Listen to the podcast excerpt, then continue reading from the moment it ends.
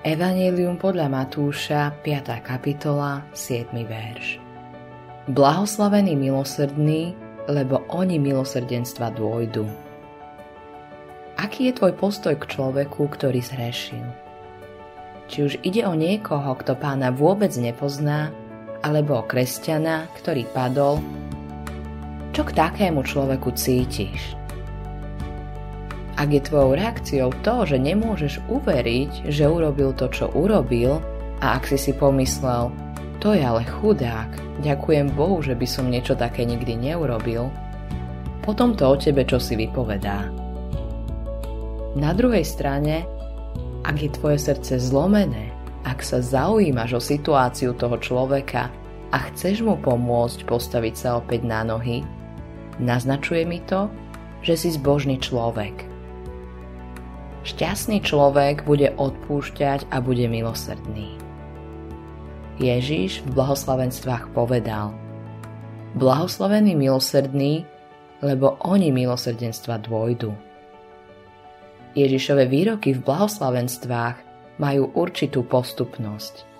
Jeden vedie k druhému, ten k ďalšiemu a tak ďalej. Poprvé, vidíme sa taký, aký sme. Potom smútime nad svojim stavom. Ďalej sa stávame pokornými a prázdnymi a nachádzame nový hlad po samotnom Bohu. Napokon sa stávame ľuďmi milosrdenstva. Keďže sme zakúsili milosrdenstvo, chceme ho rozšíriť aj na iných.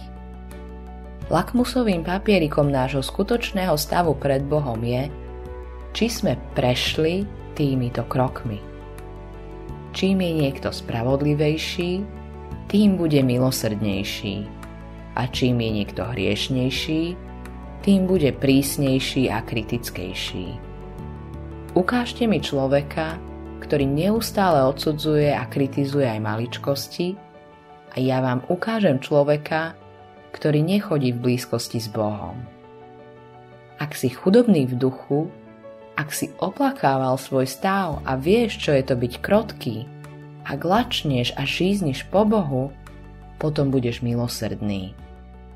A ak niekto nie je milosrdný, je otázka, či sám vie niečo o Božom milosrdenstve. Autorom tohto zamyslenia je Greg Laurie.